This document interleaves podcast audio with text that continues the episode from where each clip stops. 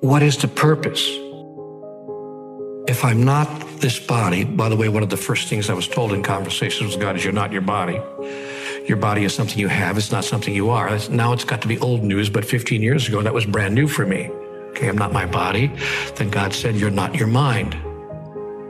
Okay, not my body, not my mind. Then God said, You're not even what you think of as your soul.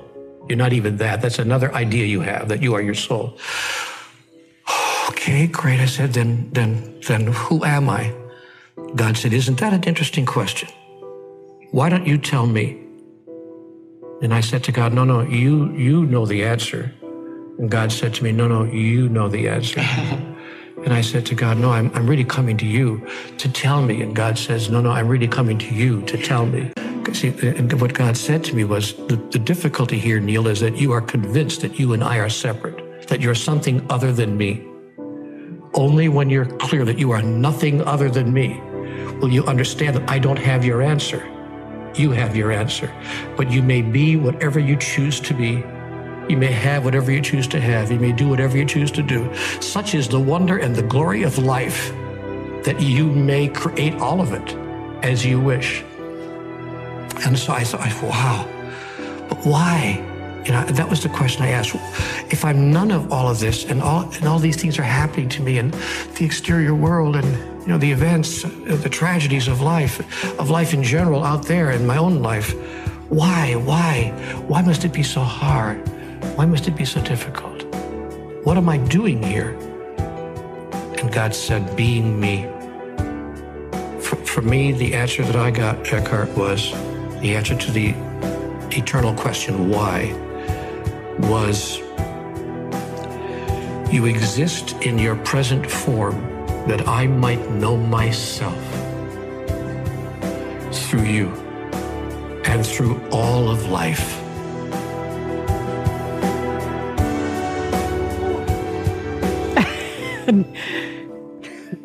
Neale Donald Walsch. Wow. I know it's pretty cool. Incredible. Isn't it? Neale Yeah. Donald Walsch there. I think he's talking. He's talking to Eckhart Tolle uh, uh, during that. Oh, okay. Uh, Yeah. but uh, oh, it is. Yeah. I know we come as creators. Yep, that's it. We're here creating what we want. Interestingly enough, my second husband, he was uh, he was a Hare Krishna when he was young, and and his big question was, what does God want of me? What am I supposed to do with my life? There's there's this answer out there that only God knows. I have to find someone who can speak to God or some guru or something. But you know, that, Neale's just saying that God wants nothing from you. You've got to create it. You got to make it up.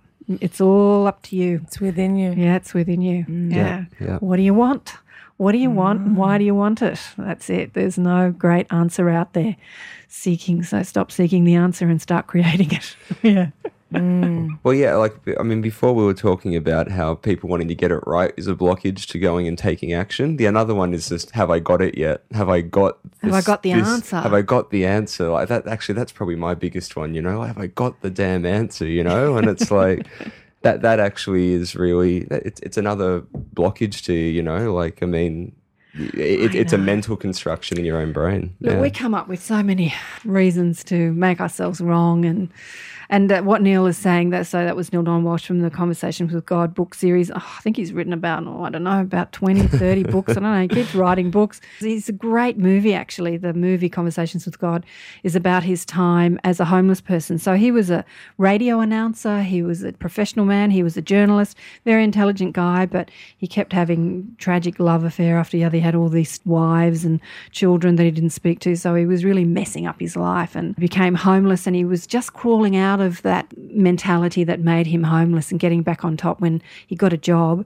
And then he lost that job and he was screaming out to the universe or God, as he calls it, saying, What have I done? What's the rules to the game? Can somebody speak to me? Mm. And hmm. someone started speaking to him, which was his own higher self, which he calls God. And he wrote the books Conversation with God. He's written many since then. But he was just saying that, yeah, there is no hype. Oh, there is only you Yeah. creating it. Yeah. Exactly. Sometimes it's just about also listening because we're so busy kind of asking and wondering and stressing and mm. thinking. And, you know, if you just silence, it's amazing what can come up from within. Yeah. All the answers. are All the answers are mm. within you. Yeah, totally. Yeah. I love that part. You think that there's only you in the room, you know, there's only one of us in the room. You think that there's you and me and everybody else in the room, but there's only one of us in the room. And one of the things in the book it says that you're in the room to heal the room or to add to the room. You know, you're not there to get anything. If you think that you mm. go anywhere to get something, mm. you're in the wrong mind frame. You're actually there to give. To give, you know, to what- contribute. yeah, to contribute. That's it. Yeah. You know, Yeah. you're in the room to contribute to the room. You're not there to. So we go to a concert to get something, or we go to a restaurant to get something, or we go to some a teacher to get something, because we're in that mindset of I lack, Yeah. or oh, a I haven't got, point. or I need, or I want. Instead of, you know, I'm here to contribute. I can contribute my applause. I can contribute my joy. I can contribute my conversation, my connection. Yeah. That's a really beautiful point. I'm going to do that. Remember that. That's great. You know, like going somewhere. What can I go and give? You know, That's it. Yeah. That's the way Good life reminder. that yeah. is. Yeah. That's the way life runs. I'm going to play my best friend's son, Taras Ruby Piper, is in the Lulu Rays along with some other great guys. And this is one of their songs. That's the way life runs. Sorry's